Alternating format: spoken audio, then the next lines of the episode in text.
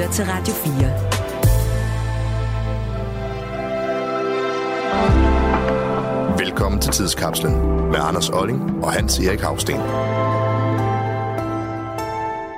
Sagen om jordskredet og den forurenede jord fra det konkursbegærede Nordic Waste i Ølst ved Randers har fået hele Danmark op på dupperne.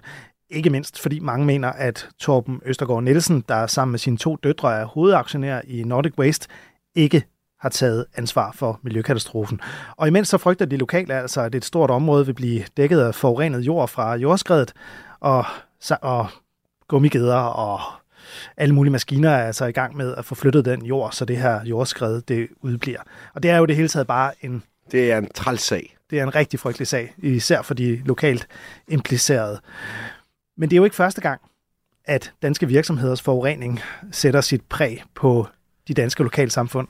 Og øh, det kommer så af, at den her industrielle revolution, som tog sin begyndelse øh, i 1800-tallet, men jo faktisk i, i en dansk sammenhæng først for alvor tog fart i det 20. århundrede, den havde jo ret voldsomme konsekvenser, fordi man jo især i begyndelsen ikke var så bevidst om, og måske også i nogle tilfælde var det ligeglad med de miljømæssige og forureningsmæssige konsekvenser, som det kunne have at indføre sådan en tung industri øh, på, på, på dansk jord. Først i begyndelsen var man jo lidt stolt, hver gang der kom en ny fabrik, fordi det var sådan et, et symbol på udvikling og, og, og vækst og, og modern, modernitet. Ja, og større velstand i befolkningen. Ikke? Og det er også sådan lidt mærkeligt, hvis man i dag ser en øh, stor skorsten, der kommer noget kulsort røg ud af, så tænker man, uff, det skal jeg helst ikke i nærheden af.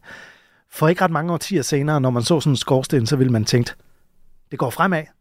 Der er vækst i vores samfund. Præcis. Øhm, men øhm, og det betyder bare, at man først i de senere årtier er blevet opmærksom på, at den her forurening, den kan have nogle rigtig skadelige konsekvenser.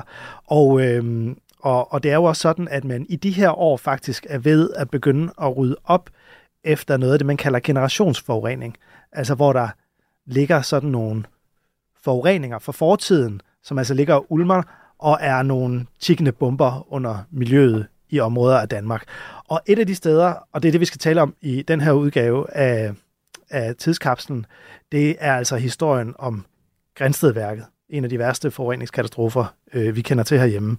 Øh, Grænstedværket, som altså ligger i Grænsted i det sydlige Jylland, øh, åbnede tilbage i 1924, altså 100 år siden, og øh, der producerede man ting som kemikalier til sprængstoffer i starten, men man lavede også medicin og vitaminer og den slags ting. Det lyder kort sagt som noget, der forurener ret meget. Ja, og efter få år, så var man altså nødt til at begynde at deponere affald for produktionen i området.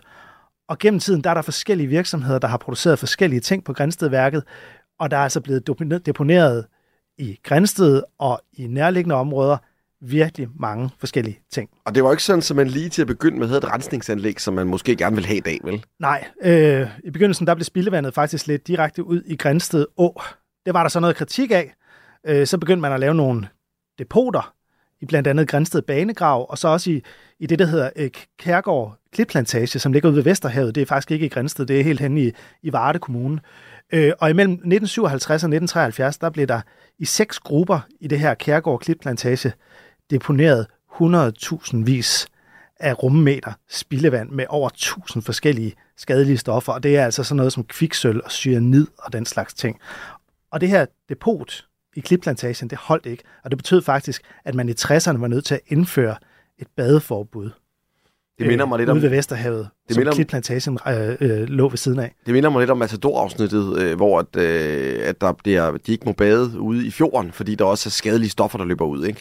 Så det har faktisk været en, en, en ret omfattende problemstilling, det her mange steder, men ja. altså også i Ringsted. Ja, og siden så, blev det, siden så blev det altså øh, forbudt at, at sælge fisk fra Grænsted og Varde Å på grund af det her giftindhold. Og det gælder faktisk stadigvæk for det, der hedder Grænsted Engsø. Der er simpelthen for meget kviksøl i, i de fisk, der svømmer rundt der. Øhm, og øh, hvor farlig er den her forurening så for de borgere, der er i Grænsted, hvor der altså også blev deponeret en hel masse ting og sager?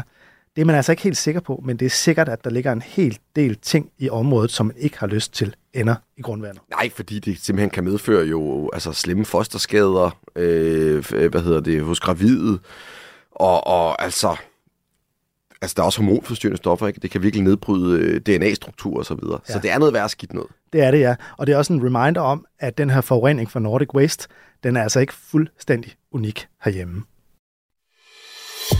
Du Du har lyttet til en podcast fra Radio 4. Find flere episoder i vores app, eller der, hvor du lytter til podcast.